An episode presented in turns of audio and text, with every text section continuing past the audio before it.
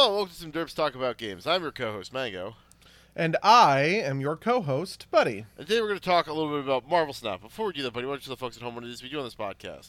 Okay, on this podcast, we like to talk about games. This is classic us content. A new big game has come out, Marvel Snap. It was created by a bunch of Hearthstone devs who left Blizzard to make their own company called Second Dinner.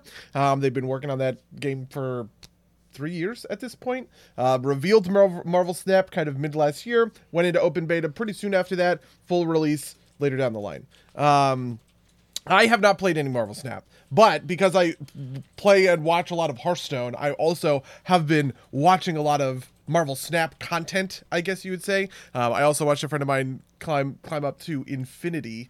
So I feel like I have a cool understanding of what things are in terms of how like the game plays, but not a super well-established set of, you know, like expectations for, like, I have never myself had to make any of the decisions while playing the game. Yep. I would say on the flip side, I have been playing it, not super extensively, but a bit for like the past week or so. I installed it at the recommendation of a YouTuber, like on a podcast. Pat Stairs app mentioned it. I thought it sounded interesting, and so I've been playing. I am still in bronze, but that's just because it's not like placing in like something like League. It's like you just you have to walk your way up through the ranks, and I've not been playing obsessively, so you know, it takes time. I'm not putting any money into it yet. Apparently Arahe needs you to order Grubhub, Baron. You need me to order Grubhub? No. I was going to get burgers for me and Buddy, but they have this thing. Oh, okay. They're telling a story.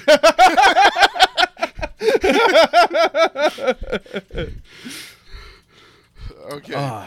Anyway, so, okay, yeah, you need to walk up the ranks. And this is also, so the one thing that I don't have a good understanding of when it comes to Marvel Snap is how does one acquire cards? How do the cards get into your inventory? So, as you play with cards, you get these little bubbles that are called boosters.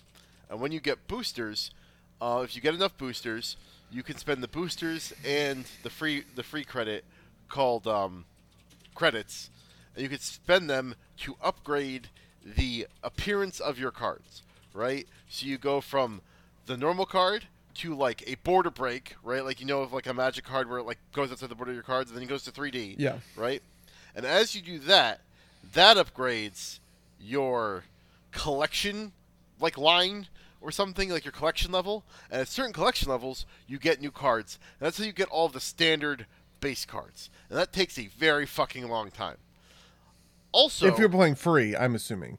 The idea is they want you to pay for variants, and then you'll upgrade your line faster? So, indirectly, in that each variant upgrades separately, I think you can directly buy boosters, but, like it's like, so I have my Captain America, I have two different Captain America cards, right? I only use one in my deck, because you have a limit of one per deck, right? But if I get, like, 10 Captain America boosters, the first level costs 5, so I can upgrade both of them once.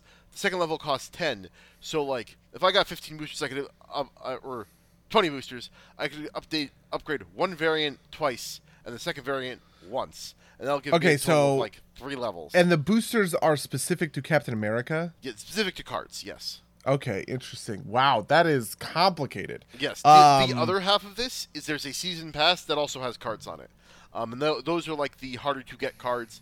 I think after you get them off of the season pass, you have a very small chance of unlocking them when you open, like, boosters or something like that. Okay, so to compare that to some other comparable systems, Hearthstone, obviously, you just have packs, right? You have packs and minisets. An expansion comes out, there are packs associated with that. Your the big thing now is there's duplicate protection. So You will never get a duplicate of a card. You will always get a new card anytime you roll like a legendary or whatever. And then in Magic Arena, there are packs, but there's also wild cards, and you can trade in those wild cards to get specific target. Oh, and then obviously in Hearthstone, you can disenchant cards into dust and then use that dust to create cards manually. And then in Magic Gathering, you have packs and you have these wild cards that you get, and you can use the wild cards in order to specifically target certain cards from certain sets that you want to add to your decks, right? Yeah. So is there anything more about Magic that I'm not remembering? So Magic Arena has wild cards. You can you can trade a wild card of a certain rarity for any other card of that rarity. Right, so a common wild card gets you a common card. You get less wild cards of the higher ones. Sometimes you'll open a wild card out of a pack, but it's like every N packs you open gets you a wild card, and then every N packs gets you a silver, and then every pack gets you a silver, and every 5 pack gets you a gold, and every 15 pack gets you a legendary or something like that. I don't remember the exact numbers, obviously. And then on top of that, if you get duplicates out of packs, it starts building towards a vault. And when the vault gets full, then the vault explodes and you get, some large amount of wild cards. Man, is it crazy to say that I kind of dislike that stuff a lot? I don't know. Maybe... I was coming into this prepared to sort of say that Hearthstone is the worst of these. Just because I think raw packs is pretty bad as a system, which is why people want to make these changes. But I really don't like the sound of the Marvel Snap one. I also don't know how Legend of Runeterra works. Legend of Runeterra, though, my understanding is that the monetization in Legend of Runeterra is very built towards cosmetic. You basically get all of the cards right up front. And that's actually kind of a problem of the game, I have heard. So I can't really comment on Legends of Runeterra. I haven't played Legends of Runeterra in a while, but that was the thing. And so for Marvel Snap, right, it's convoluted, but you do get, it's not like Magic or Hearthstone when you have to open packs to get what you want, right? If you pay for the season pass and you work through it, you will get all the cards on the season pass. You will eventually get all of the cards in the base collection. It just takes time, and there's no other way to get it, so it's not really a pay to win thing. All the monetization is pushed towards customization, and aesthetics, I think. But okay, I don't think there's any direct you can't just gotcha your way into powerful cards, right? And the opening season, but there's a new season pass that you get immediately. And the top capstone there is Blue Marvel, who is a 5-cost. I forget what his power is, 3, I think. But his ability is every other card on the board gets +1. So it's pretty good. My first deck that I've built that I've been doing pretty okay with is essentially a weenie deck, right? Lots of low-cost minions, and he's good for that, right? Because, lots of minions means his ability is more effective. They're not minions, right? This isn't, Magic or Hearthstone, right? More heroes, right? Because they're all people that you theoretically would recognize. Heroes and villains, right? Yeah. Okay, and then so to cover the gameplay piece of this, the idea is there's a fixed number of turns. There's only 5 or 6 turns? 6 turns. Yeah. 6 turns. There's only 6 turns. One. So this is actually, I think this is a good place to put it in, is there are 3 lanes, and each lane or each area has a location on it, and the location has a specific effect, right? One of those locations makes a 7th turn. Wow. And they have a bunch of effects, and they're very random. In fact, that's probably the biggest luck-based thing in the game, or one of the biggest luck-based things in the game. And it can be kind of frustrating, but there's 4 slots on each side of a lane, right? Of a location, right? So you can play 4 cards, and your opponent can play 4 cards there. Cards cost energy. Energy ticks up 1 a turn, and you get to end. You use them to pay for cards, right? And then each card has a power value on it, and at the end of the 6th turn, each Whoever has won two of the three locations wins the match. Okay. Right? So like if I have one location with 5 power and my opponent has 10, he wins that location. But if on the other two locations I'm beating him, I still win the whole game. Okay, yeah. And then most cards have effects as well. It doesn't seem all that often that there is a card that is a vanilla, 5/5 for 5 kind of thing, right? There's some cards that don't have effects on the board. For instance, I know there are cards that only have effect in your hand, which is to say they do stuff to your hand. They let you draw cards. They let you do whatever. But they don't actually. But when you play them on the board, they are effectively just a 5/5 for 5. But most of the cards have an effect on the board, and you create these decks. It is you have one of each card, and it's 12 cards. Is that right? Yes, that is correct. Okay. Yeah. Also, do you shuffle and or what happens when you run out of cards? You don't. I mean, I guess it's theoretically possible, but I have not seen it happen. It is very hard to run out of cards because you start with a hand of 3 and then you draw 6 cards over the course of the match, and there's not that much draw in the game. Yeah, that definitely seems to be true. And then also, you start with a hand of 3, you draw 6 cards, that would put kind of 9. There's also only 12 spots on the board, so it's not like there's any more value than having 12, right? But there's also no fatigue, there's no decking someone out with mill, anything kind of along those lines. Okay, that makes sense. What other mechanics? The locations don't reveal automatically, they reveal progressively. So on turn 1 you see the first location, then the second location, then the third location on turn 1, 2, and 3. Yes. That's right. Okay. Under what circumstances you can't reveal the locations early? This is something I've seen. People will play stuff on a blank location and they don't even know what it does yet. Yes. So you want to know why you would do that? Yeah. All right. Couple of things. 1, Uatu the Watcher is a 1/2 that lets you see the locations early. 2, one of the common mechanics, and this is like the mechanics for the Guardians of the Galaxy, is you play it like if you their ability is on reveal if your opponent has played a card at this location this turn, you get some bonus, right? Like it's usually a numerical bonus, but like Mantis is you draw a card from your opponent's deck. I know, early, and I don't. Maybe this is I don't know how much this is in the kind of high level game, but in the low level game, right? People will often play on that first location. So if you're trying to dodge a Guardian's card to not give it the free power, you might play it on the middle. Also, not all the location effects are positive, right? Some of them are and the restriction and whatever they have on them doesn't come into effect until they're revealed, right? So one of them is cards that are so maybe the easiest one of these is Bar Sinister. So this is a location that says when you play something here, you fill your whole board with this. You essentially clone 1, 2, 3, 4 heroes on that location. It's not like I could play that on a blank location and then see 4 guys pop into existence and we would both intuit, oh, Bar Sinister is this, right? That would only trigger when the location is revealed. Is that right? Right, and also the guy you play will not get duplicated, right? Well, yeah, because it is only on play that they get duplicated. Yeah. Right, so, okay, so that does make sense. So a good example is there's a location that if you play something there, it destroys the creature, right? So you either have to sideways get power into that location or play a card on the location before it's revealed, right? So stuff like that. I think I tend to not play immediately on, so it's a gambling aspect. There's a lot of chance aspects in this game, right? Sometimes it's if you have a card here, you get some advantage, and that will happen immediately when it gets revealed, right? Sometimes it's bad because there's one location that's if you don't have a card here, you get an extra energy every turn, and so if you played early there, it sucks.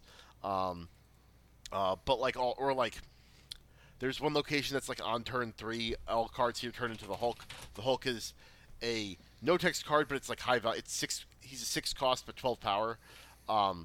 And so by end of turn 3, it's hard to have that filled. So if you have already started filling it, it's out of it. You'll already be part of the way there. Stuff like that. Okay. Yeah, and it also seems like people give up on a location. But my experience watching people play is it kind of tends to become a fight for one lane, which is to say that most of the time by the middle of the game, let's say, you know, kind of in turn 4-5, 3-4-5, people have already placed a little bit, and it seems like the fight happens over one lane where the other two lanes kind of give up on a lane, and you go, you know what, I'm not going to worry too much about this though, but I want to beat him out on this like place, right? And so as a result of that, nobody ever takes all three lanes, at least in the games that I was watching at the time. It is almost always, you know, two of three, and almost always the late stages of the game is about fighting over kind of, you know, you are defending where he's coming after you, and you're attacking the lane you think he is weakest, and you're kind of giving up on one. Does that make sense? Kind of on a strategic level.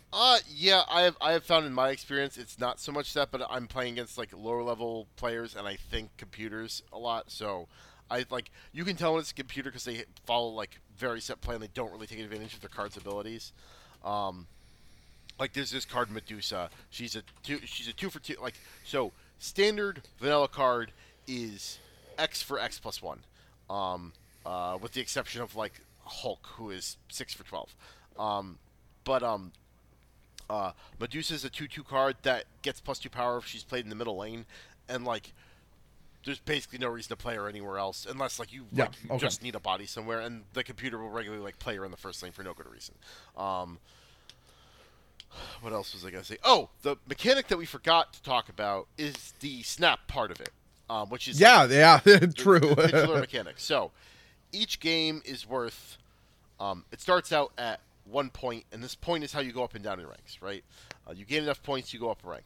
It's 10 points per level. If the game goes to the final round, it will be worth 2 points. But you can abandon ship earlier, and it'll be worth 1.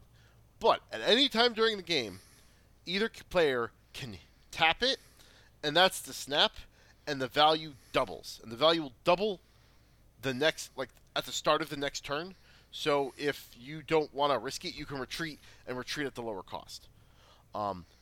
Both players can do this once, right? So... max value for a game is eight points. You know, double twice, and then it doubles on the final turn. So, there's like some element of bluffing there. Although I very rarely see people like retreat. And again, this might be because I'm playing in lower level play right now, and you know, people will just be like, "Yeah, I'll snap. I'll try and get them to back off," and then no one ever does. But I have seen a lot of snapping. Snapping tends to just be I made a good play button in my experience. Just like when somebody makes a strong play, you know, they really like shoot ahead in one of their lanes. They find some really powerful synergy that tends to be boom, snap. And then, I don't know. Yeah, that I'm interested by that. I guess I won't be that flippant because that seems to sort of suggest that it's kind of like a mindless thing, but it is just that I think most people understand what like a kill zone is, or what it feels like to get someone into a kill zone and say, oh, I'm pretty sure I'm going to win this, and it's not uncommon to just like kind of boom, I'm gonna snap on that, and then. You know, we're gonna continue forward. I guess I don't see snaps every game though. There are a lot of games that just seem kind of close and nobody really wants to go hard. I don't know. I feel like if I were evaluating this in the moment, I would definitely have different feelings about it. How do you approach the decision whether to snap or not to snap? If I'm going to snap, I usually snap pretty late when I'm pretty sure I've got, like, something there, right? Or I'll, like, counter-snap to kind of, like, be like I'm not backing down. But that's interesting. Counter-snapping, I didn't think about it in those terms, but it actually does make a certain amount of sense to sort of... you know, it's like in have you ever done this in poker where it's checks around the table and then the last person... just does a raise, and it's like they don't even have good cards, but they just want people to put skin in the game. You know what I mean? Yeah, it's like, yeah, actually, like, come on, let's fight, right? Yeah. That's what that sounds like to me. Yes, that is. There is a fair amount of that. It's also like part of it too is like I see what you say. Like I made a good play, therefore I'm going to snap. But like, it's really hard to know, like, who like this isn't like say Magic, right? Where like there are turns. where, or Hearthstone, right, where there are turns where, like, you could be playing a bunch of different stuff. It's like the last turn of the game is the only opportunity in, like, 90% of games to play your most powerful card, assuming you've drawn it, right? Like, and so, like, knowing how that swing is going to happen is, like, I assume the high-level players know what the meta is and can, like, do some predictions based off of that, but, like, I had a game, I think today, where, like, I counter-snapped someone, and he looked like he was in a really strong position, but my 6-drop is Heimdall, and Heimdall moves everyone on your side, all of your other cards, one space to the left. That just totally changes, like, the numbers on the board if you set up for it, right? Like, there's no predicting that, right? Like, I know that because I'm playing against it, but, like, as an opponent to something like that, I've been caught off guard by things like that. It's like, oh, he dropped a thing that just, like, totally fucked up everything, right? Like, yeah, that's actually really interesting, especially because, like, I don't know, it's like, I'm trying to create, you know, similar. I want to frame this in terms of, like, Magic and Hearthstone, right? Like, these are the games I'm really well versed in. I understand the mechanics behind them a lot, right? Things like tempo, right, or value, right? But the reality is that it doesn't seem like Marvel Snap has a lot of that stuff. For instance, the highbrow thing where somebody can just kind of, like, drop one card and, like, win the game, is that a combo deck? You know what I mean? Like, how would, is it control? It's like, this stuff doesn't make any sense in those sorts of traditional card game terms, which I think is kind of interesting. That is an interesting sort of problem, especially because the game has a finite turn limit, right? There is no late game. There are no decks that win on turn 4 or decks that win on turn 20, right? All decks win on turn 6. Sort of win on turn 6 by necessity. God, that's really interesting. Yeah, I mean, even again, the simplest 6-drop is Hulk. Comes when you install the app. 6-drop for 12. That's a huge fucking swing, right? Like, that will outright win most lanes, right? Like, they're like, you know, the other example is, like, there's a 5-drop Iron Man. Is he doubles? He doubles the score currently on the board, but, like, you can get into, like, weird situations where, like, he's, like, I've seen out 128 points out of that lane, because, like, he dropped it on, like, the Sinister Bar, and there was some other effect had put power on him, so he just, like, doubled himself, like, 7 times, and it was, like, crazy. Yeah, especially because the locations themselves are random, yeah. Right? Because that's also maybe a really interesting thing, right? Like, one of the fundamental natures of something like Hearthstone or Magic is that the board itself doesn't matter, right?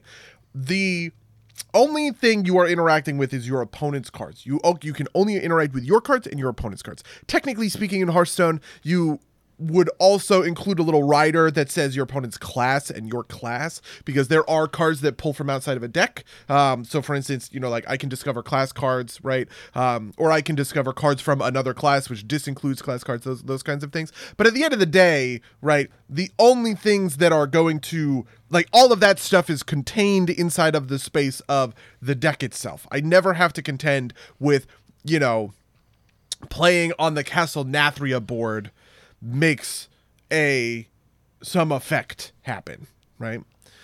But the other sort of read, but, like, that's not true with Marvel Snap at all, because, like, you can't make, I guess you can't make a deck with the assumption that you're gonna blow out a game when Bar Sinister is up, right? Like, oh, I'm going to play whomever this, and with the goal of playing him on Bar Sinister, because it's not going to show up every game, right? Yeah. You can't guarantee that, and that's a really interesting sort of conundrum to deal with.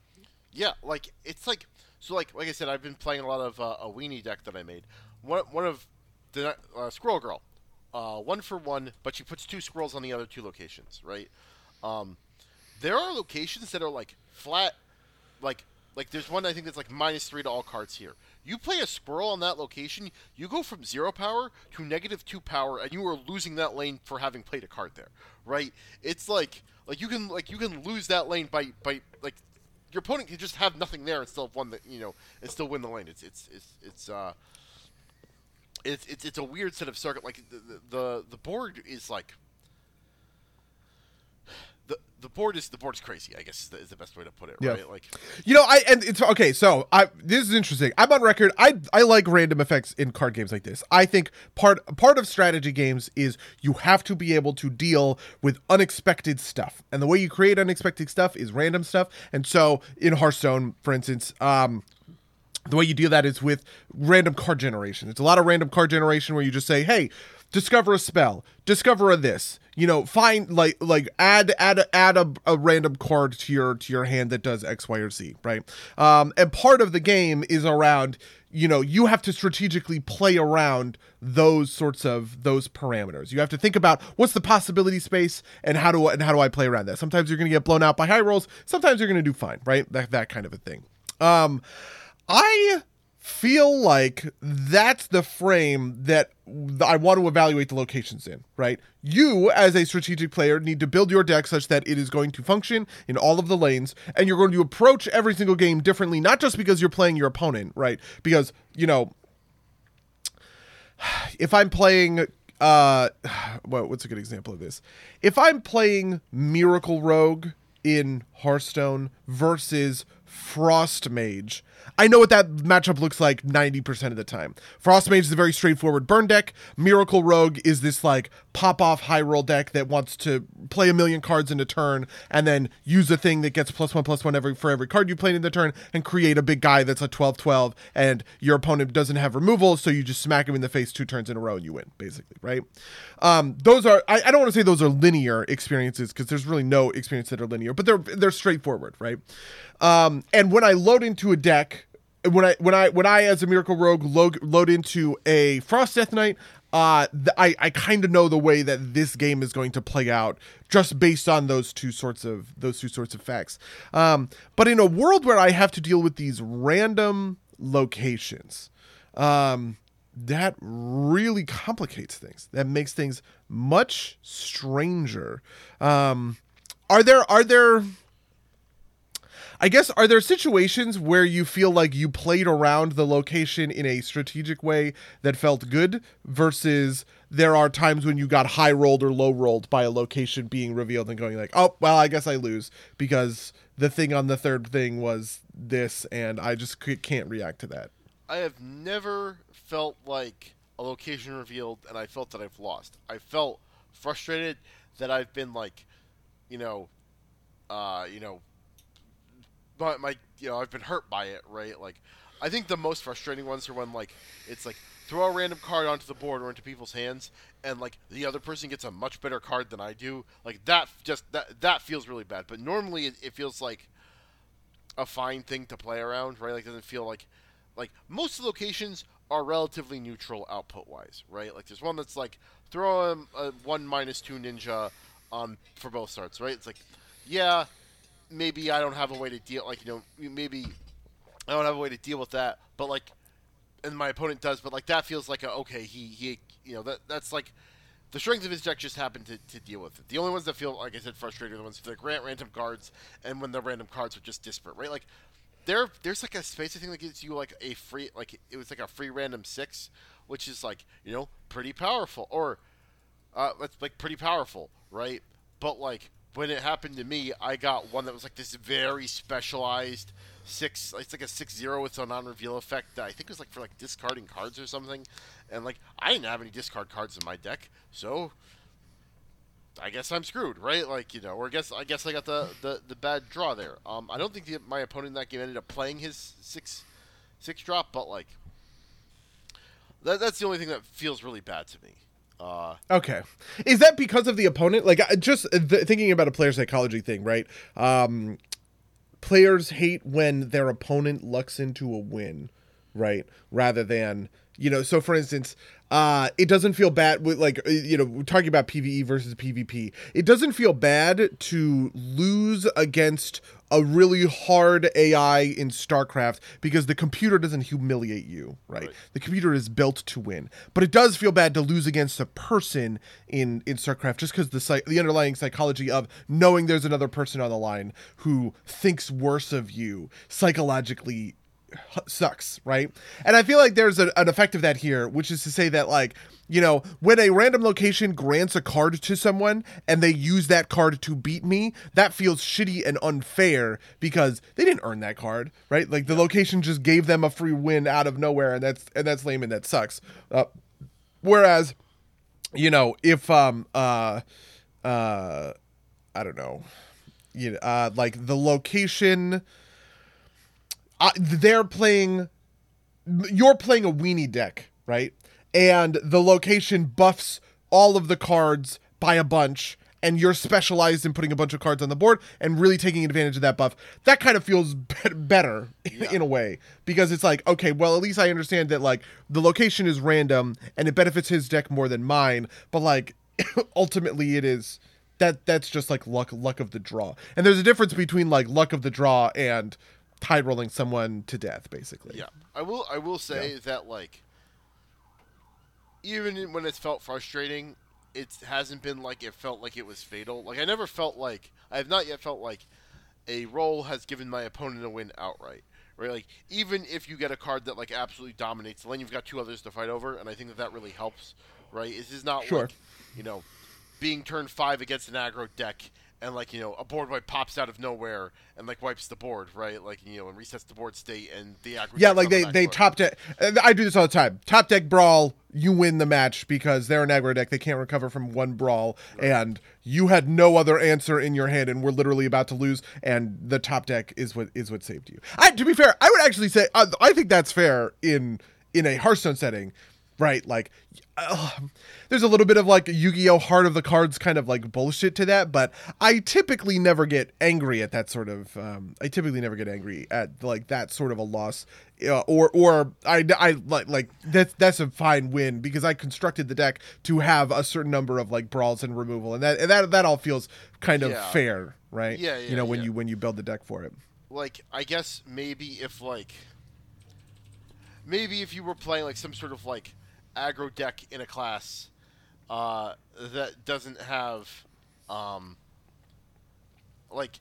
any, like, broad based removal, and you, like, random card, like, a brawl out of that, right? Like, yes, maybe it would feel bad. Absolutely, that would feel much worse because it would be the thing. Yeah, Lou in the chat says, "How dare you besmirch the fine name of the king of games?" I'm not trying to besmirch Yu-Gi-Oh because Yu-Gi-Oh doesn't include deck building as, like, a piece of the game's sort of internal logic, I guess is what I would call it. So, you know, like, in Yu-Gi-Oh, they are all playing with the exact same deck every time, and they don't take any pride. They don't have any strategy that goes into the construction of their decks, right? But I do take pride, and I do put strategy into the construction of my deck, right? So when I draw the brawl that I put into my deck, and, you know, even if it is just a top deck, and I use that to win the game, that feels fair because I built the deck that way. Similarly, right, there are times when I lose because I don't draw the brawl. And my answer to that is, I didn't draw the brawl. I needed to draw the brawl, but it's not like my deck is unsound. It's not like it's just, you know, that's just luck of the draw, right? That's something I can brush off, essentially. Right. Like, yeah, exactly. You wouldn't be playing card games if that was a thing that, like, so bothered you that you couldn't deal with it, right? Like, yes, exactly. But there are cards, like, so for instance, one of the biggest archetypes in the Hearthstone meta right now is called Thief Rogue. Thief Rogue has a card called Jackpot that says, add 2 spells from another class that cost 5 or more, right? Well, those vary wildly. You can get a 10-mana mage spell that you discovers 2 dragons. It puts 2 huge dragons on the board for 10 mana. The rogues can typically cast that for free because of how they build this thief deck or whatever. But then there are also 5 mana cards that are actual dog shit. There is a Demon Hunter card that's 6 mana. It is summon 2 minions from your deck and they fight each other. So you summon 2 minions out of your deck and they bop heads, right? And it is built for a very, very, very specific kind of Demon Hunter, like, builds the deck this way. And if you random into one of those on Rogue, it's a dead card. You basically can't even fucking play it. It's so bad and lame, right? And that kind of thing, you know, like, that's the randomness that I think can feel bad to lose to, when it's just like, oh, well, they happened to discover this, like, incredibly amazing card and just, like, absolutely wreck the game off of that. Yeah. I mean, and even at some level, right, like, I get why that would be frustrating, but at some level, if you're building your deck around, like, proccing that effect, at some level, that's like, well, that's what the deck's for, right? The thing that can be frustrating about with it in Marvel Snap is, like, it could just be, like, a thing that happened on the board, right? Like, it's not like, at least the thief thing that you described, the rogue is trying to do that, right? Like, that's his game plan. Yeah. Right? They have built the deck. This is an archetype that they are building for, and with a bunch of synergies that they are combining together to make a cogent package, right? Yeah, Marvel Snap, it just kind of happens sometimes, but I will say it's not that frequently, and it hasn't been that frustrating the times I've experienced it. I'm sure that there will be a time when I will be mad and almost throw my phone across the room because something like this happens, but it hasn't happened yet. I think Ben Brode's got a good head on his shoulders. I'm pretty sure he knows how to balance that relatively well. Yeah, that's interesting. I also think that part of this is that the games are short, right? Yeah. Which is a really interesting. Like, for instance, one of the most frustrating things that happen in a game like Hearthstone, or even Magic, is when you are getting ground out, right? By someone who doesn't really have much of a win condition, but they have locked down the board. So in Magic, for instance, we might call these stacks, right? Stacks are called that because they stack a bunch of effects on top of one another to essentially lock everyone else out of the game, right? They make your spells cost one more and theirs cost one less. They make it so, the first spell played for 3 or more mana every turn gets countered. They make it so that the first spell played for 3 or less mana every turn gets countered, right? Like, all of these different effects that you just can't even get on the board. You can't do anything. But these decks are just, they are prisons. They are not knives, right? They don't kill you by beating the shit out of you. It is not a hammer, right? It just locks everyone else out of the game, and then they slowly figure out some way to put a 5/5 on the board, and they swing with it 10 times and blast everyone else out, or everyone scoops. And it's just like, God, does that fucking suck to play against? Is that the least fun you've ever fucking had? That's like the classic Dave deck, right? Like, or what I used to call slow mill, which is like lock everybody down and like have 64 cards in your deck so that when they hit 60, you win. Yep. That's not something that can happen in Marvel Snap, it seems like, right? Because, the game has this finite end, they tend to last 5 or 10 minutes. Really 5 minutes, it feels like. It feels like games are really quick. 5 minutes might be long. It's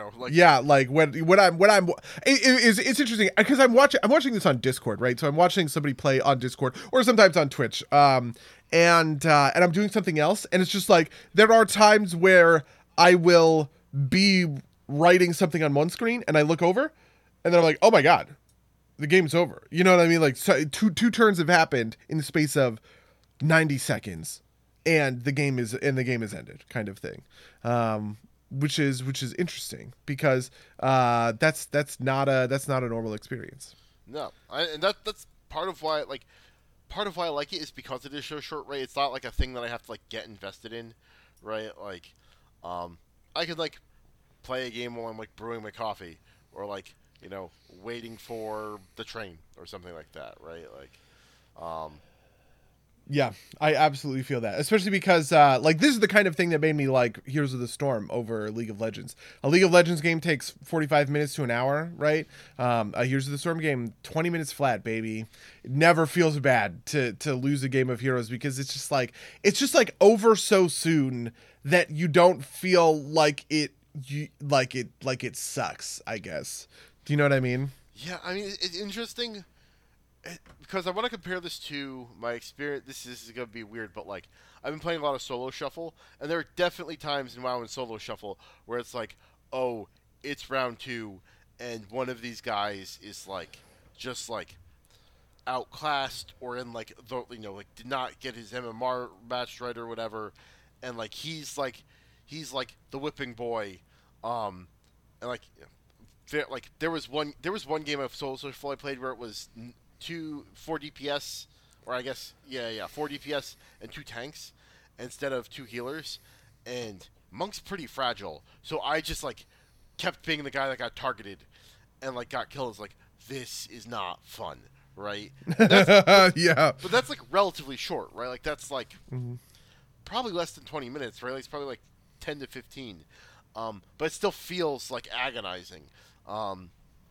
I And I get what you're saying, right? I've definitely been in this situation with heroes. Like, yeah, whatever, 20 minutes, fine. I wonder. Yeah, yeah. This is also the difference between a good key and a bad key in Mythic Plus. Like, one of the things I've talked about is the nature of doing Mythic Plus, and when you're cruising and when you're timing keys, I could spend 4 hours without even blinking. It's like.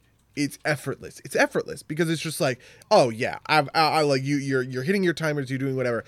The moment you fail a key, it's like, ugh. All of a sudden, all of that like momentum becomes this lead weight on your chest, and it just becomes like, oh my god, are we really wiping the same boss over and over again? I hate this so much. Like that kind of a thing. Which is interesting. Very kind of like when it rains, it pours type attitude. Yeah. Yes. Exactly. So anyway, that's the time I feel like is probably the thing that helps Marvel Snap out a lot when it comes to some of this stuff. When it comes to emergent gameplay, do you think that there's a lot of like cool options that are created by random card effects, by the locations, that kind of stuff, where it feels like every game isn't the same and you are playing, an entirely new match every single time, or do even outside that. Are you falling into certain like archetypes or whatever, when it comes to your game plan and how you're approaching certain decks and locations? Yeah, so I haven't played enough quite the samey yet. And I think in my tier of play, I can't really speak to like archetypes, right? Like I don't like. A lot of people I'm playing against also have like a limited card pool, so I see a ton of Sentinels, but that's because he's one of the initially available cards. He's a 2/3 or a 3/2, and his on reveal is put another Sentinel in your hand, right? Like, he's like a decent value card and good for like filling your hand if you want to like throw more down on the board. I run him in the weenie deck just because he's like good for putting bodies down, right? But like, and like yeah, like I said, I try and I look to dodge Guardians cards, right? Sometimes, but again, that's because they're relatively accessible and like you get a couple of them early, and because at this point in my game journey, the collections feel kind of homogeneous, right? Like I'm not seeing a ton of 90% of the cards that I see are ones that I have seen before, and it's not like they're the exotic ones, right? Like it's like do you feel like you ever have the ability to make a read of your opponent and make like predictions? No, but I think that's because, like I said, because I'm at low level play still, okay. Right? Like, yeah, because if I were making a positive case for Magic or Hearthstone, I think these are what make Magic and Hearthstone great, right? When I'm really into Hearthstone and there's a really good meta, I'm learning all of the decks in the meta, and I could... Disguised Host used to do this actually, which was like almost like a parlor trick, like a party trick that he was doing, which was he would predict all of the cards in his opponent's hand based on his opponent's behavior, and a lot of the time that he was right. And I think most good players like who are playing at kind of like a Diamond Legend level do this to a certain extent. But like man, for instance, in my big run on Quest Hunter earlier this year, right, when I made Legend for the first time, part of what I'm doing on Quest Hunter is I have freezing traps and I have ice traps, and I need to use those strategically. And part of that is making a read. And I'm like, okay, what is my opponent going to do on their next turn? Do I drop the ice trap here, and am I going to catch something good with it? Because there are times where you will blow out an opponent just with that, right? It's turn 7, you drop an ice trap, they spend 8 mana on a spell that gets bounced back to their hand, and it costs 1 more. It's like, that's a game-losing play. That is basically me spending 1 mana to time stop the opponent, right? Take an extra turn after this one, that kind of a thing. And I think when a lot of these trading card games come alive is in those moments where you become, where you get that ability to make a read and to go, I think he has this, and I'm going to I'm going to bait a trap, or I'm going to make a play that kills him, or I'm going to, use some piece of disruption that disrupts a really core piece of his game plan. All of that kind of stuff. I guess it doesn't sound like that's sort of a thing that's like you're capable of in Marvel Snap. But I almost sort of wonder, do you think you would be capable of doing something like that in Marvel Snap, given the random nature of the locations, right? Because, you know, one of the reasons that I'm able to make the reads that I'm able to make is because I have piloted my deck for 150 games, and I'm really well versed in all of the different interactions with it, and I know what it looks like to be fighting other decks at the top of the meta, and what those decks have, right? And even with something that's like generating random resources, like a Thief Rogue or whatever, I at least understand the contours of the Thief Rogue, even if I can't predict what random cards that they're going to, what the random cards are going to get when they play the 4-mana 2/2 that makes their next spell cost 0 or whatever, right? Like, I understand that's a power swing turn for them, and when they have certain big powerful cards in the bank that they can replay over and over again with stuff like Test Greymane is a card that replays every card you played from every other class in the game. I understand the power involved in and what effects Tess Greymane is going to have. I sort of wonder, given the nature of the random locations, is it possible to find a meta where someone could make reads on that level? I want to say yes, because the decks are super consistent, right? Should be really easy to make a read of a 12-card deck. Yeah, so I think eventually, if I keep playing, I'll get there, right? I'll get it to, a level of play where, that's, a thing you can do. But I want to say that I think, the thing that appeals to me most about the game right now is, every turn, especially the later turns, feels kind of like a version of, those, Hearthstone screenshots where they'll be here's the board state, here are your cards in hands, solve this puzzle to win. Right, oh yeah, lethal puzzles, sure, yeah, right, it's like that kind of, obviously it's not lethal, but it's I'm looking at this board state, how can I maneuver such that I will be winning and win the game ultimately on turn 6, right? There's been a lot of time in my weenie deck, I run Hulk as my 6-drop just because he's such a powerful one, powerful swing, right? And I'll be well, if I drop him here, that will almost certainly swing the board, and maybe I can catch him off guard, but it's and it's not quite a lethal puzzle, right? Because I can't be assured of what my opponent's going to do, but I can be pretty sure of what my opponent's going to do, right? And so I find that super fun. So that's been the draw for me so far. Okay, that's definitely very interesting. So you're running both Heimdall and Hulk? So sorry. In my Weenies deck, I am running Hulk. I don't have all the cards for it yet, but I'm running a kind of sort of Toy Stealer deck just because I like that kind of archetype. And I'm running Heimdall in that deck because Heimdall, it's basically fuck. When I ran out of Toy Stealer cards, I went with fuck with the board state cards, and so Heimdall's a good kind of I am going to upend the game state in one move, right? Which is probably why he's a 6-drop, right? Everybody moves one square. That's it is incredibly powerful. Not necessarily in the raw power sense, Hulk is, right? But in the kind of ability to kind of screw with anybody's ability to predict what the board state will be, right? Yeah. It's not all powerful because if you're running any number of cards, you won't be able to move all of the cards in the way that you think you like. So you can't fix everything, but it is. It is pretty nuts, right? All of a sudden you are no longer the way I used it to the greatest effect was I was losing the left lane and the center lane, and I was losing left lane, I was winning the middle lane, and the right lane was kind of underplayed. But I used Heimdall to shift to win the left lane and take my extra cards from the kind of throwaway right lane into the middle lane to win that lane as well, and that was on the last turn, and I won the game on it.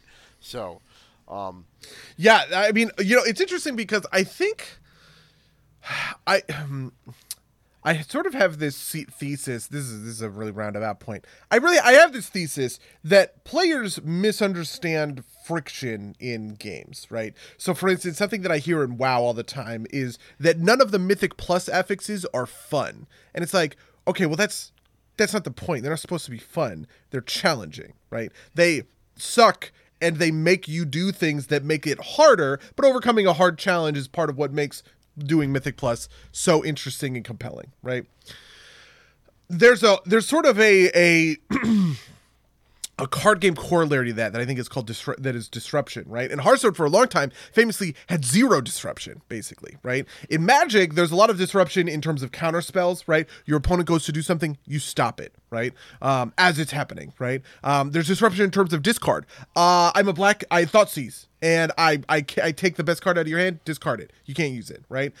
There's effects that it will exile your graveyard. There's effects that will prevent cards from being cast. Meddling Mage, or not Meddling Mage, Pithing Needle. Actually, Meddling Mage might be Pithing Needle on a body. Yeah. Now I want to know. Meddling Mage. As Meddling Mage comes into play, name a non-land card, the named card can't be played. Exactly, right? So there's a lot of cool, interesting pieces to that. To that interaction of what are ways where not only am I advancing my own board state and game plan, but I'm disrupting my opponent's game plan. And like I was talking about with Stacks earlier, Stacks is kind of oops all disruption the deck, right? It is a deck which only exists to disrupt the opponent, make their game plan kind of fall apart, and it's super unfun to play against because they typically don't win the game. They just stop you from winning the game and draw things out like insanely. But Hearthstone has weirdly kind of gone in the opposite direction. It used to have zero disruption, right? There was no disruption in the game, or if there was, it was very niche and very like not powerful. There was a card called Gnome Feratu, which was a warlock card. Gnome Feratu comes into play, burns the top card of your opponent's deck, just removes it from the game, right? And there's compilations of like Gnome Feratu like things where you Gnome Feratu into burning the most important card in their deck, and that can like be a win. But ultimately, that's a huge high roll, right? Like most of the time, you are going to hit their 2-mana 2/3 that they include to have a turn 2 play, not the single most important legendary that they include in their deck, right? But in recent months, we have Theotar, we have Mutanus, we have a lot of different cards that are specifically built that will pull cards from your opponent's hand so they don't get the battle cry effects from them. You can pull out a really key combo piece and then kill it on the board. Warrior has that kind of capability. Warrior also has this capability called, ironically, Disruptive Spellbreaker, that you play it at the end of your turn, your opponent discards a spell from their hand, right? So now, for basically the first time, this is targeted, like hand disruption, deck disruption, that's in multiple different classes that can do a bunch of that kind of thing. And I feel like the more I have played of collectible card games, the more those pieces of disruption matter to me. And I think that it's actually a pretty core pillar of the game. So it sounds like to me like Heimdall, like toy stealer cards would maybe be another good example. Are good for the game. Yeah, no, I mean, it's weird because there is relatively low interaction across the board, right? Like, there's very little you do directly to your opponent. Like Electra destroys a random 1-cost on the other side of the board. That's like the one that pops to mind the most. Most others are just based around your own cards interacting with each other. So, or like effects that are like not that are like Spider-Woman 5/7. Everyone across the board gets a -1. Painkiller is 3/2, gets a +1 for everyone across the board, across the location from him. Right, like.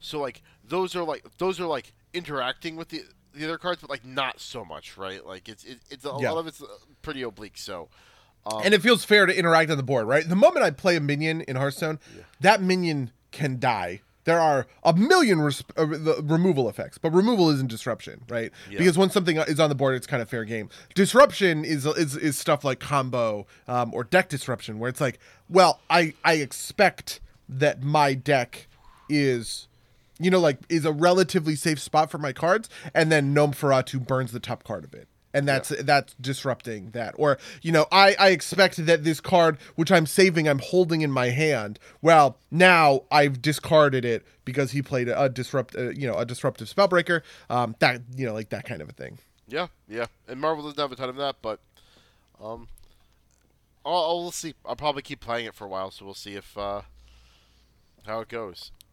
Okay. Yeah. Well, we're coming up on our hour. Do you want to give any final thoughts on Marvel Snap? Where are you at with it? I think it's a fun casual game. I don't know if I could get real serious about it, but like it's one of those things where like it's like, oh, I'll play a game and it's fun.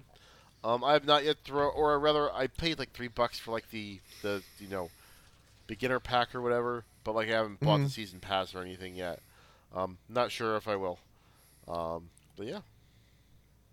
Fun. I would recommend giving it a try just to like screw around with it. I feel like I should, and I honestly should have before today, or before last week or whatever. The Hearthstone meta was really shitty for a while, and I literally was like, I'm not playing again until they fix this. This is like the worst meta I've ever experienced, and I fucking hate it. Which is partially because the meta itself was bad in an overall way, but it was mostly because I'm really mad because Warrior is so dog shit in Hearthstone right now.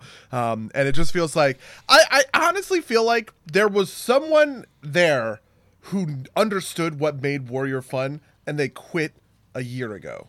You know what I mean?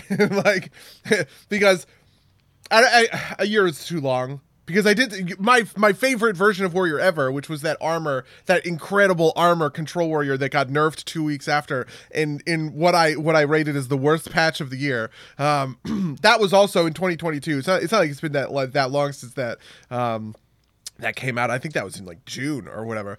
But it's just like, oh my god, these last two expansions have been so bad for Warrior that I really hate the Hearthstone meta. And I was like, I'm just not even gonna load, you know, like, because normally I get on, I do my like weeklies or whatever. It just to complete the thing. It feels good, right? Yeah, I don't know. I will probably give Marvel Snap a try at some point. No. I don't know. I never gave Runeterra a try. I never got into Arena, but I feel like those are bigger asks than Marvel Snap. So Snap's really like they ease you in. Like they really nailed, I think, the new player experience pretty well. Like it like eases you in pretty well, and like it's not like they throw a bunch of stuff on your pile and throw you in the deep end, right? Like it's a simple enough game that like you kind of like build there. I might still say it's a little bit slow, but it's like still satisfying to get wins along the way. So sure. Okay. Yeah. Well, how was your week? Tell me all about it. What did I do this week? So, big highlight. I finished Tunic, which oh nice, very fun game. Has this like this might be a full show at some point, but like it has two endings. But it's not like what you know. It's like the good ending and the bad ending. But it's like one of those endings where it's like very obvious that the bad ending is not the ending you're supposed to get. But the way you get like, it's a Metroidvania, and the good ending is by solving a bunch of kind of like as to before unseen like understood puzzles, right? Like there's not a lot that shows you what you're supposed to do. And these puzzles are like so. You know, let me see if I can bring up an example real quick. Tunic house puzzle. Right. So let me see if I can pull this out real quick and view image, open image and tab. Let me see if I can throw this up real quick.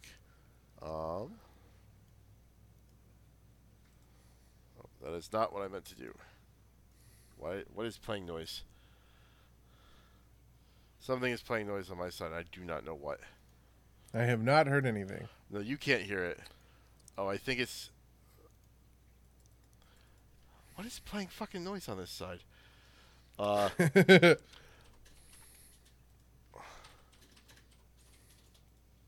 This game is bigger than I thought.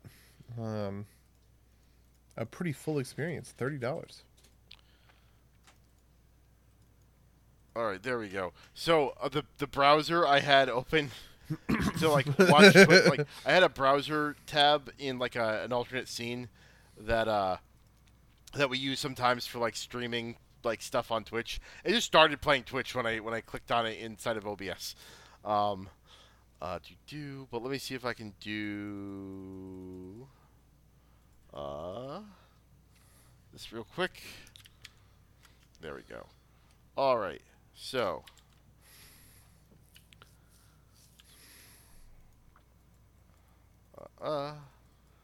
so I'm going to link this to you, and I have it playing in on the thing.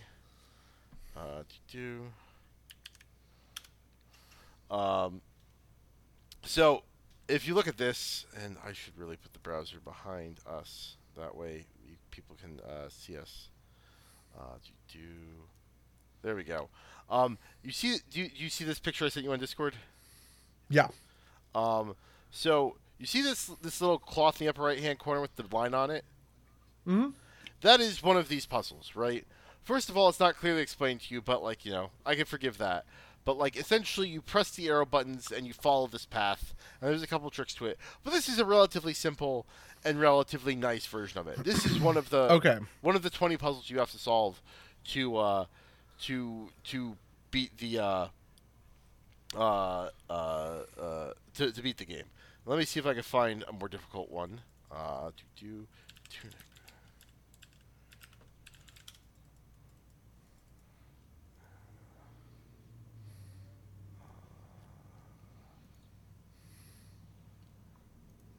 All right, so come on.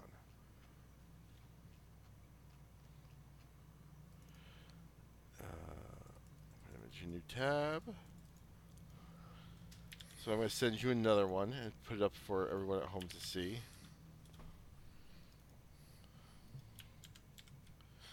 So you see this one.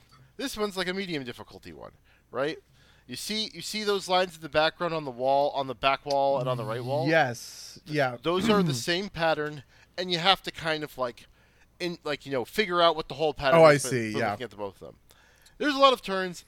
It's aggravating, but I still think fair game. This one might be a little bit harder to show, but let me see if I can find it real quick. Just so I understand, are you supposed to walk that path where you like? So you make the turns. So you press a button in the game and your character starts praying, and then you use the D-pad to input directions, right? Oh, I see. Yeah. Okay. And there's this bunch So part of the charm of this game is that there's like you collect pages from the instruction manual, and it's like walk the golden path, share your wisdom to like break the cycle or whatever, right? Then you've got something like there. This is the easiest way to show you, just because I don't want to try and find like a GIF, but you'll see the solution overlaid on this. So spoiler warning for people who haven't played the game yet, but you see that like watery reflection in the background? Yeah, that is spinning like a reflection from water, and you have to like follow it and like figure it out. See, somebody else has gone and figured out what the path is and put it up on the internet, so I didn't have to do it. But like the moment I saw this puzzle, I was like, "Fuck this!" Right? Like I'm just looking up the fucking answers. And like the craziest one is there's like a golden tablet in the game that like there's two of them. One of them is whole, right? And so you could just kind of do it, and that's fine, right? One of them is broken into a bunch of pieces, and they're scattered throughout the game world. And so you have to, like, take those pieces. Like, you can't move them in-game, right? You have to see them and, like, reconstruct them, like, in your mind, right, to see the path. And that was another one where we're just like, fuck this, right? Like, I'm not going to fucking do this myself. And the biggest issue was, is this is nothing like the core. The core gameplay is a very competent and very fun Metroidvania, right? Sure. That has like fairly difficult combat at some points, And this is just not that at all. And so it frustrated. So the final fight, it only happens if you get the bad ending, and that was very difficult, and it was very satisfying to beat. I went back and did these puzzles, and I got angrier the longer I played. Because I started out trying to do them myself, and then I was like, fuck, you know, like I said, like, I can't stand this anymore. There's some very obtuse puzzles in this game that I'm fine with because they're all optional content.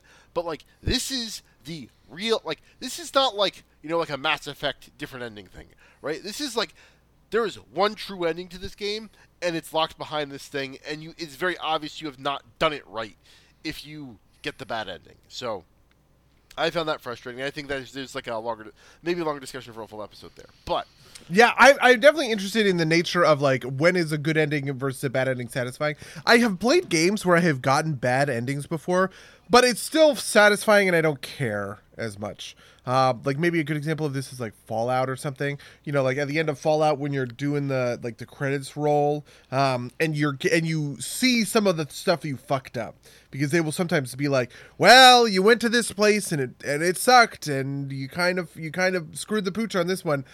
That sucks to like hear, and you kind of wish things were different, but you know what are you gonna do, right?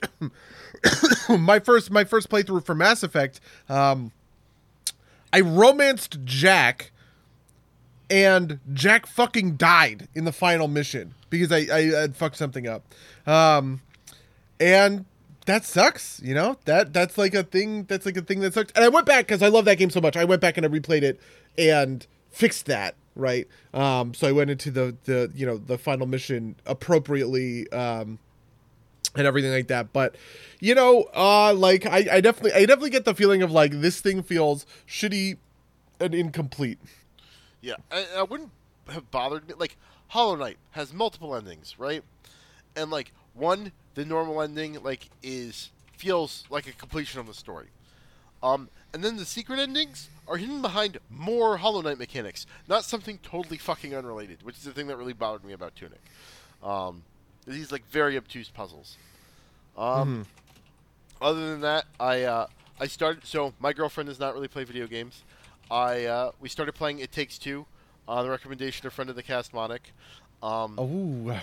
It is very interesting to watch her just like pick up a controller and like not understand like conventions, right? Like she keeps accidentally hitting like B instead of A because she's just like not used to it, right? Like, other things like she gets like easily disoriented and like does not just like doesn't intuitively grasp like moving yourself, and then and like moving the camera at the same time.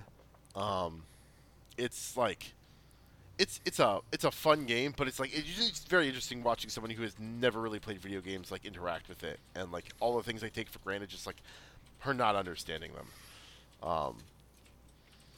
But it's a fun experience. It's very forgiving, so I think it's good. It's a very good game for like that kind of experience. Yep. I feel that for sure.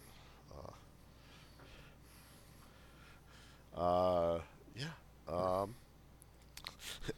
Arahe saying that she has similar experience with you in the chat.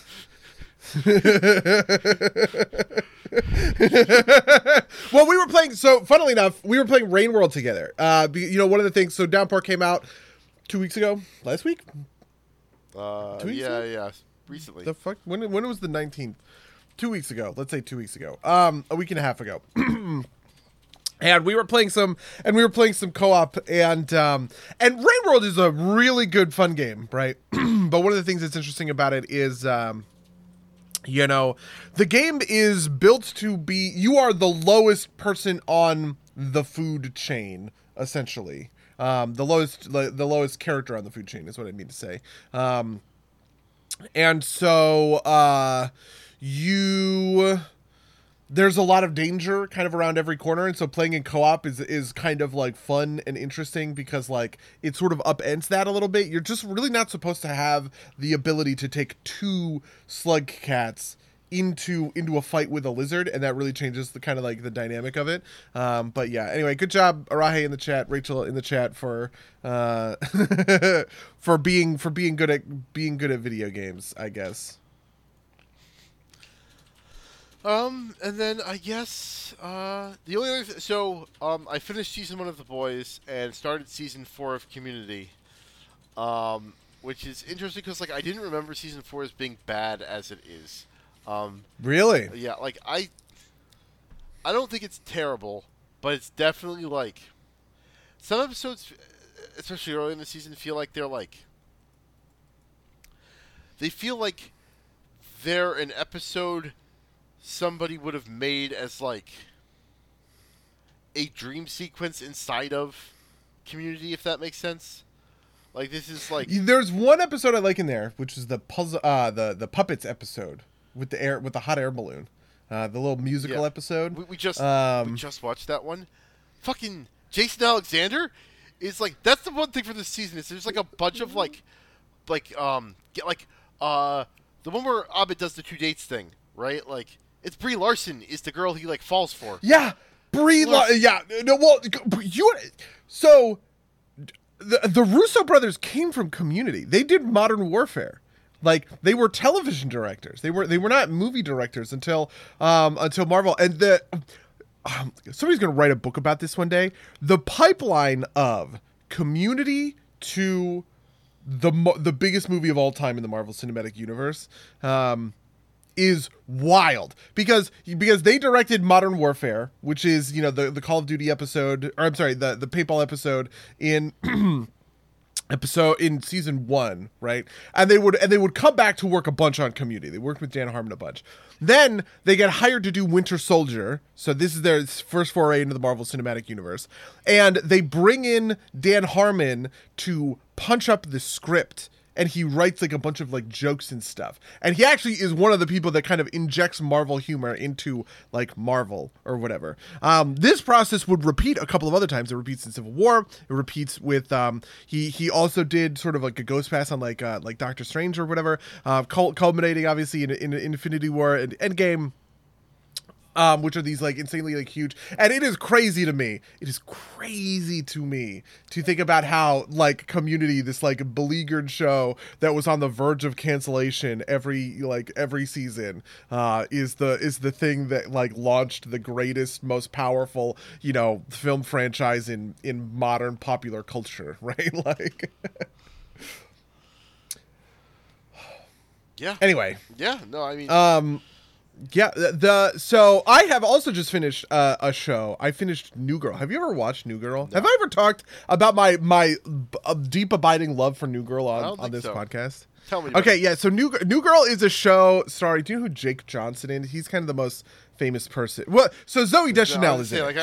She's the most famous. Right? Yeah, Jake Johnson is the most favorite guy that came out of the show. Zooey Deschanel is the most famous person that went into it, essentially. But, it's a show about, 4 30-something kind of friends in Los Angeles. They're all in a loft together. She's a teacher. The guy that Jake plays, he plays Nick. I'm sorry, what's up? This show is the one that, coins the term Manic Pixie Dream Girl, right? It doesn't... Well, not really. I mean, she is definitely, playing that type, but she... is the archetypal Manic Pixie Dream Girl comes from a bunch of movies in the early 2000s. Okay. Garden State is maybe the best example of these, right?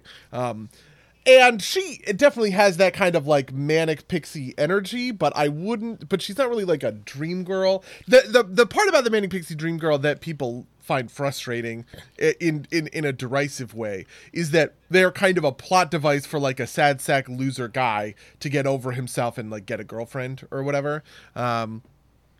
And I think that's that's fair. There's a whole bunch of these in the early 2000s.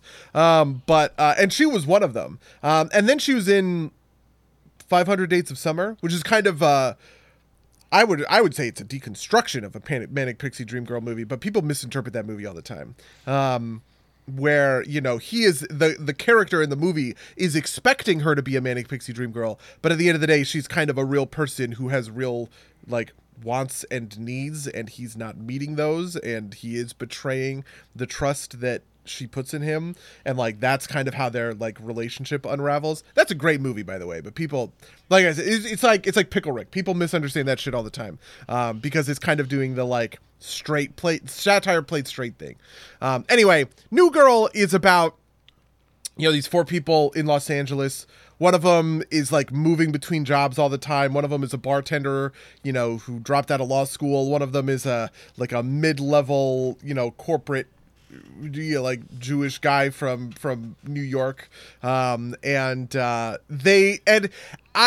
have weirdly connected to this show more than many of its ilk, just because it is so weirdly Los Angeles. It's a very Los Angeles show, I guess, in the way that, like, you know, Seinfeld is a very New York show, right? And I think some of these are and some of these aren't. Friends, for instance, I don't think is a very New York show, even though it is set in New York, and Central Perk is in New York, and they're in these apartments that are across the... Right. Like, really, Friends could kind of be in any city, sure, right? Yeah. How I Met Your Mother is another example of this.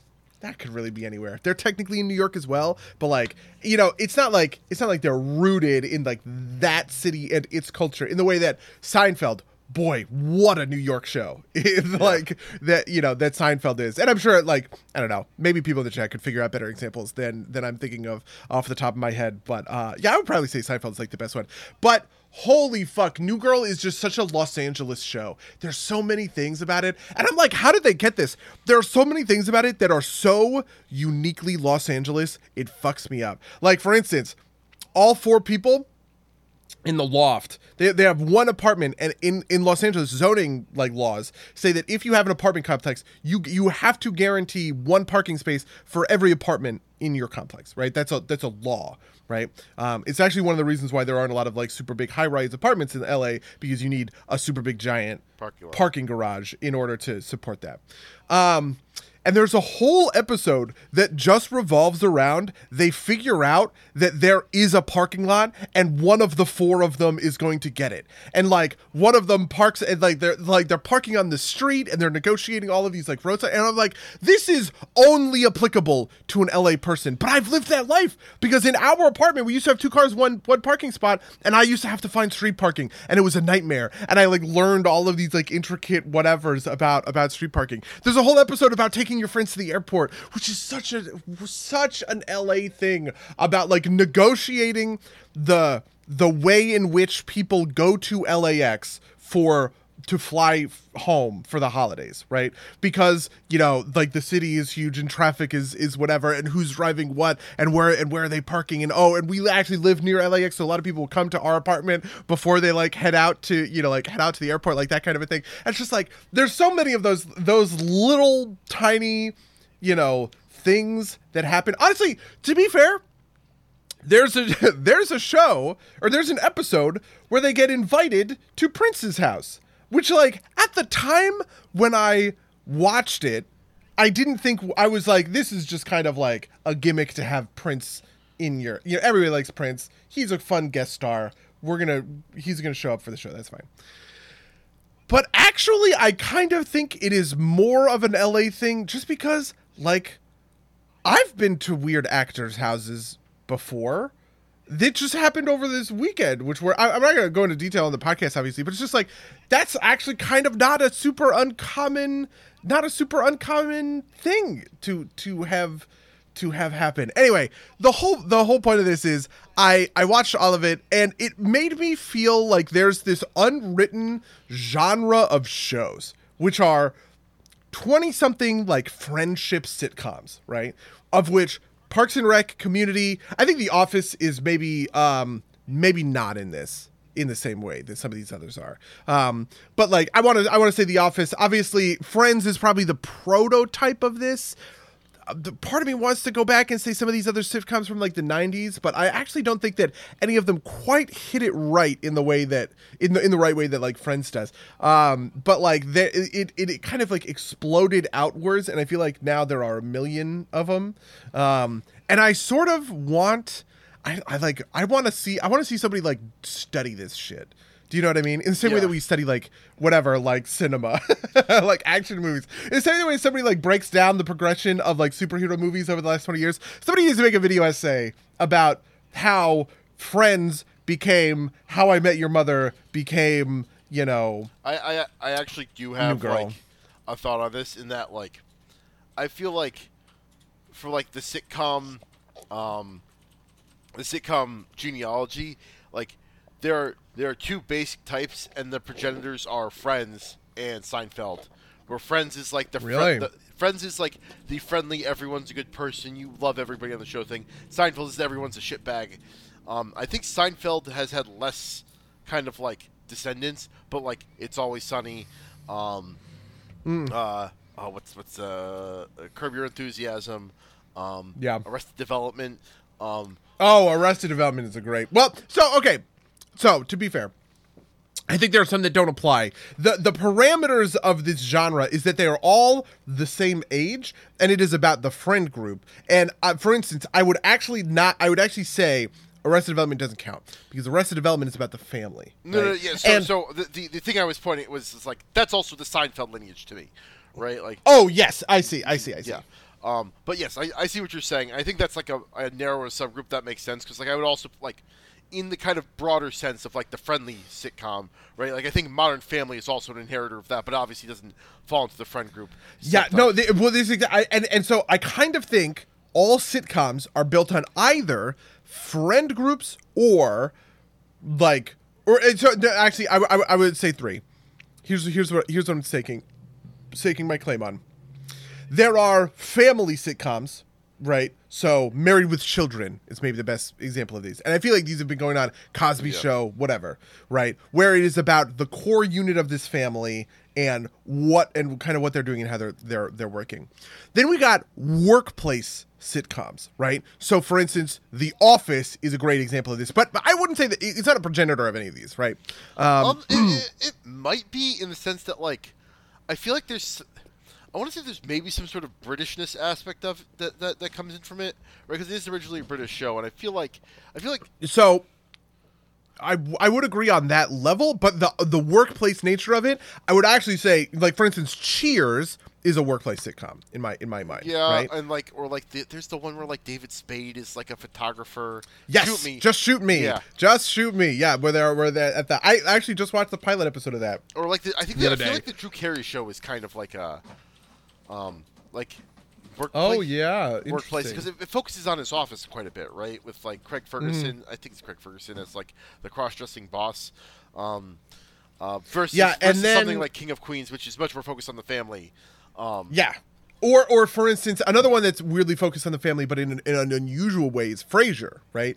Frasier, I would say, because it's about him, his brother, and his dad. Right. It's not like the nuclear family, but that is a show that is fundamentally built off of, you know, we are exploring the dynamic of this family sort of unit. And then there's sort of Friends, which is everybody of the same age group and all of the different pieces of their lives that they touch, but I actually think that it can be wildly different. So, for instance, Golden Girls is a friend group sitcom, right?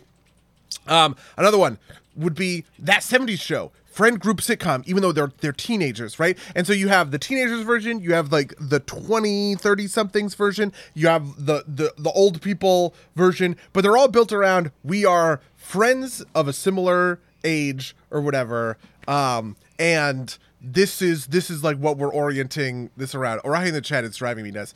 You've already watched all of Sex and the City, buddy. Does the city need to be its own character to qualify? Only if that city is New York, the greatest city in the world. So anyway, I definitely see what you're saying. I feel like there's also like echoes of that, like the four humors thing that people talk about, right? Like, but that applies to like Seinfeld. Seinfeld is four friends. It's the four humors, right? Sex and the City is also supposed to follow this. The Ninja Turtles. Maybe you could even apply it to like Always Sunny, right? Like, obviously it's like it's all jackasses, but like, right? Now I'm interested. The four humors. It's like what would be Seinfeld would be this? Sorry? Oh, I see. I know that. The Fort Temperament ensemble. Yeah, yeah. You know, you have emotionally stable and introverted, emotionally stable and extroverted, emotionally unstable and extroverted, emotionally unstable and introverted. Okay, that's actually kind of hilarious. Yeah. I do see that. Yeah, I'm not good at, like, naming them, but it's like, you know, like Kramer is Michelangelo, Leonardo is Seinfeld. I think Raphael's supposed to be Elaine, and like Donatello is maybe. I always get those last couple ones mixed up, but like I feel like you could be like, you know, Charlie is Michelangelo, Dennis is Leonardo. I guess what's D would be D Donatello. I guess that makes Mac. I guess Mac Raphael. I think it's there. I think it's there. Yeah. Interesting. Yeah. Okay. One is extroverted, cheerful, and people-oriented. Extroverted, short-tempered, and task-oriented. Introverted, brooding, and task-oriented. And then introverted, quiet, and people-oriented. Apparently, I'm reading a thing on TV tropes. The fine wisdom of TV tropes. Anyway, I don't really have any more to say about New Girl besides it is the easiest. It's like it's such an easy show to watch and sink into. And I feel like this level of show anyway. The final piece of this is that this level of show has taken off in such a way, I think because of the advent of binging and like podcasts and like the idea of like a friendship show. Like for instance, something I've seen on like TikToks and like on Twitter is people will talk about how the like finishing a TV show can be hard sometimes because it feels like you're losing these friends. Do you ever feel that way? I have felt that way. There are some shows that are hard for me to watch to their completion because of that feeling. I feel like I've only ever felt that way about Community, just because like, and like this latest watch has been like it kind of like it reminds me a lot of like my college days, which I haven't been in for a long time. But like in general, no. But I also don't watch a lot of kind of like. Of that kind of show, of that kind of like... Yeah, I have absolutely felt that way about... Community is maybe the best example of this, where, you know, I just want to sink into that world for as long as possible. And when it's over, it feels like a little hollow. That's also happened to me for Parks and Rec, which I, you know, I'm not even a huge Parks and Rec person, but it's just really easy to just kind of get sucked into that show or whatever. No, that might apply to me too, just because like I feel like I've watched all the way through Parks and Rec twice, but I've never watched the last season. And it's just like I don't know. There's something about it. Maybe it's harder in Community because in Community they shot every final season finale like it was the final episode of the show. You know what I mean? Which I think kind of affects these sorts of things. But anyway, yeah. I don't know. I felt that way a little bit about 30 Rock too, which. Oh, I absolutely felt that way about 30 Rock. Which, by the way, is maybe the only one that competes for the New York show title, I think. Yes, absolutely. 30 Rock is a New York show. 30 Rock is, oh my God, maybe one of the most New York shows actually, because there's so many little things. That it gets right. Like standing in the line there's a whole bit about standing in the line at the hot dog stand with a rude guy like behind you or whatever. I've been there. That's a great New York show. I didn't even think about 30 Rock. That's a workplace one. Yeah, interestingly enough. Yeah, it's more of a workplace one than like Parks, because like Parks and Rec is like ostensibly a workplace one, but it feels like it's almost more of a Friends one at a lot of levels. Yeah, so that's exactly. I think it started as a workplace one and was sort of centrally oriented around a workplace one, but it would eventually grow into a just true Friends one. Yeah, well, it was kind of like a bad knockoff Office, right? For like the first two seasons until they like, you know, transcended that and like became their own thing, right? Because like have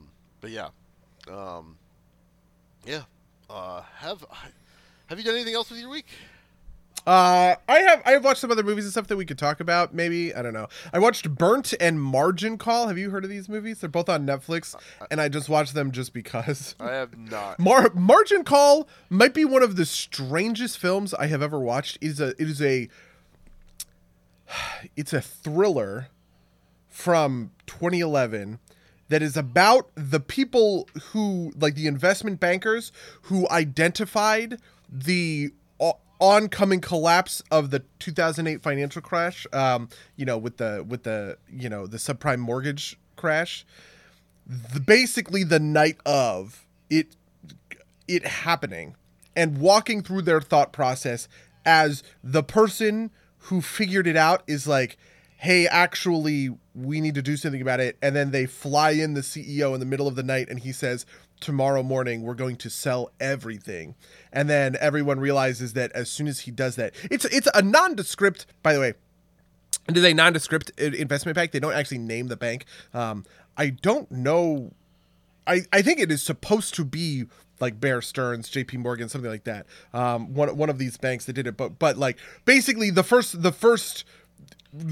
time that a real institution figured out that these mortgages are going to collapse out from under them, and they're holding on to them because they're doing swaps and trades and stuff like that. And he's like, no, we have to get rid of all of these because when they collapse, they will take down our company if they do. But the act of selling them off triggers essentially the financial collapse because all of a sudden, these trades are going live, and it is maybe the strangest thing I've ever watched in my life because like it treats the characters as the good guys. It's weird to say good guys because like there is some stuff in there about how terrible these people feel about like the oncoming collapse of whatever, right? But like there's this whole thing that Paul Bettany's character goes into where he talks about how he took home $2.5 million last year, but it's actually not all that much because of all the money he spends on his mortgage and his whatever and all of this stuff. And like, it's weird. I don't know if it's supposed to be sympathetic. I thought it was supposed to be a sympathetic thing where, oh, he's an investment banker, but he's living paycheck to paycheck, just like the rest of us. And I was like, $2.5 million, bud? Like what? And anyway, the only good character in the movie, the reason I clicked on this movie was because of Stanley Tucci, maybe one of my favorite actors of all time. He's actually not even maybe, easily one of my favorite actors of all time. I love everything that he's in. He is the risk assessor who figures out that this is happening, and it is set on the day that he gets fired. And once they realize that he was right, they go to his house and they try and rehire him or whatever. And he says, and he's obviously really good at math. He has this whole monologue about how before he came to work at the company, he was an engineer and he built bridges, and he built one bridge that he's really proud of, which is this bridge over the Ohio River in West Virginia.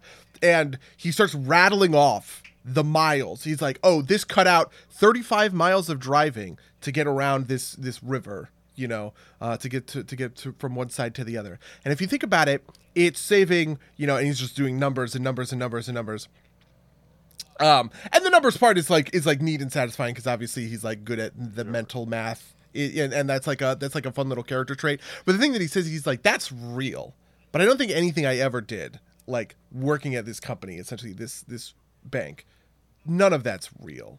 And that's maybe the most like emotionally fulfilling character of someone who essentially is just moving money around to create more, you know, to create more money on Wall Street, kind of realizing that it's, you know, like you're not actually building anything. There's nothing to like grasp onto and be like, I did this thing, right? And I was like, that's actually kind of a neat insight, and it's buried in like the fifth character down, right? Yeah. Anyway. Yeah. I read a book about kind of like how like financialization of like the workforce is like kind of because those jobs are so well paying and so prestigious, they're kind of like a brain drain on the rest of kind of industry.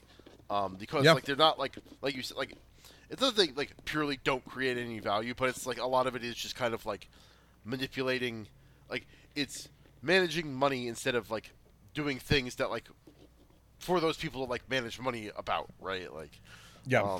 Yeah, like, if my dad was here, you know, obviously my dad works on Wall Street. If my dad was here, he would make the argument that the money that these people manage, you know, like, it is part of a unit. It is not part of an individual. One individual broker is not creating anything, right? What Suchi is saying is correct. All he's doing is buying, sell, or buying low, selling high, making a profit that way, right? And there's plenty of guys that do this, right? But, like, obviously those banks don't just sit on that money. They do stuff with it, yeah, right? They, you know, VCs, they fund, you know, they do mortgages, they do whatever it is, right?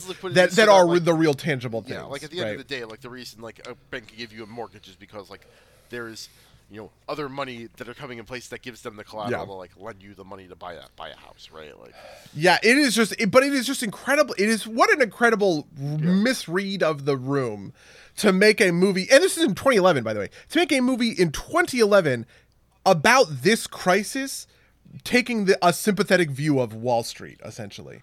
I was just like, wow, you know, like, what?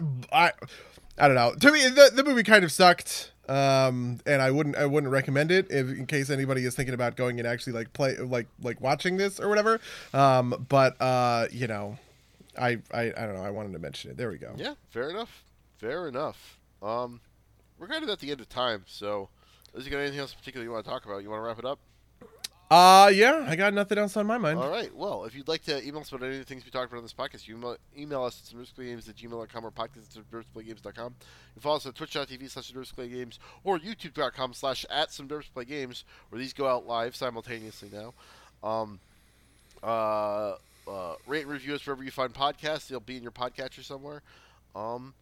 That's everything I have, buddy. You have anything else you're looking to promote? No, I'm not promoting anything else. It's like the first time I'm not promoting some, like, Rain World thing. Fair enough. So, no, I have nothing else to promote. All right. Well, in that case, I'm going to say, until next time, dear listeners. Until next time, loyal listeners.